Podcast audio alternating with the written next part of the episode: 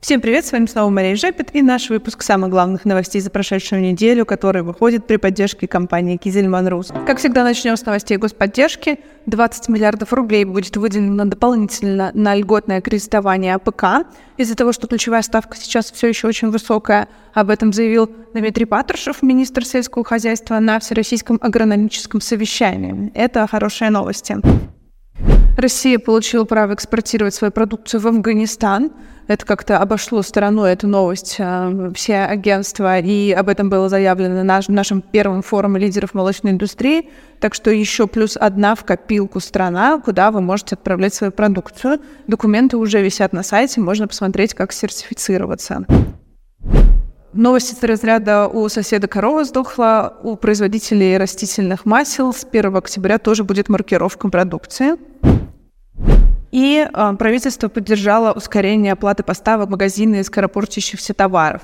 Возможно, вы читали эту новость, и, возможно, кто-то из вас подумал, что она про нас, но на самом деле она в первую очередь касается хлебников, у которых э, сроки годности продукции всего несколько дней, а оплата довольно длительная.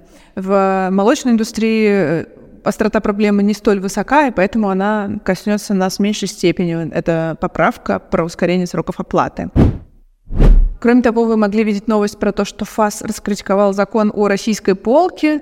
Это была депутатская инициатива о том, что нужно выделять место на полке в магазинах под российские товары.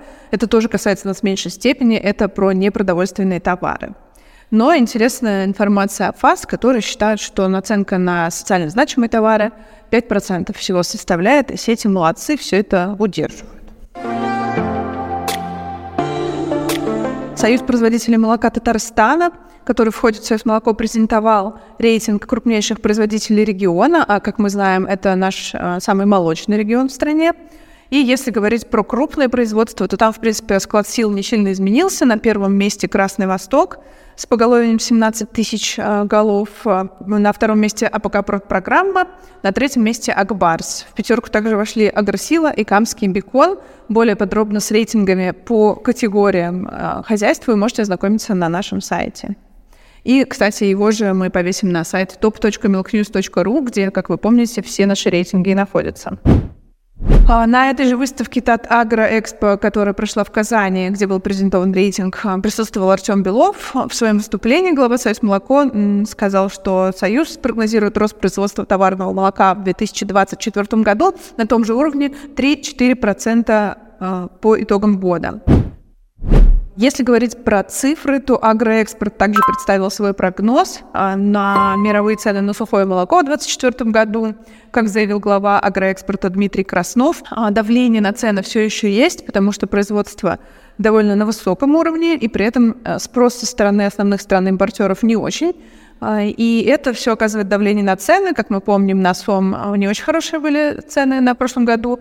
И в 2024 году агроэкспорт прогнозирует, в принципе, сохранение его уровня.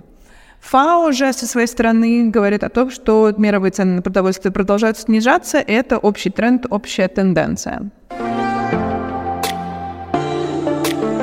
Интересная новость на прошлой неделе вышла по компании Демате. Основатели компании Рашид Хайров и Наум Бабаев решили разделить бизнесы, и Рашиду Хайрову останется Молком, Пензенский молочный комбинат, а Наум Бабаев сосредоточится на развитии животноводческого направления своими индейками, бараниной и молочными животноводческими комплексами. Важная новость для экспортеров. А, совет директоров ОНИЛ был полностью обновлен, руководство было снято 23 января, о чем сообщает алжирская пресса. ОНИЛ — это национальное межпрофессиональное бюро по молоку и молочным продуктам Алжира, которое контролируется, соответственно, государством.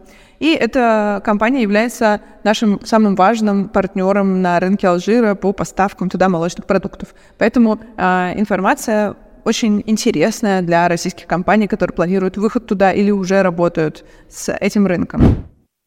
А, из российских новостей «Вкусвилл» в 2023 году увеличил оборот на 27%, почти 300 миллиардов рублей с НДС составил, составила выручка. И э, это, собственно, говорит нам о том, что это прекрасный партнер для реализации своей продукции. А еще с одним э, ритейлером российским вышел такой интересный публичный инцидент – Верный уберет из продажи колбасные бренды компании Trade Service. Это такие а, продукты, как ядрена копоть, э, вязанка и так далее. Из-за того, что разница в ценах с другими ритейлерами на пике могла составлять 32%. Поэтому Верно решил отказаться от сотрудничества с этим поставщиком, и это, собственно, вам на заметку. На этом все. Новостей было на этой неделе не очень много. Читайте в разделе «Лонгриды» нашу подборку по продуктам, которые вышли в последнее время на мировых полках и на российских, а также подборку про новые документы, где вы можете узнать, какие законодательные изменения вас ожидают в ближайшее время.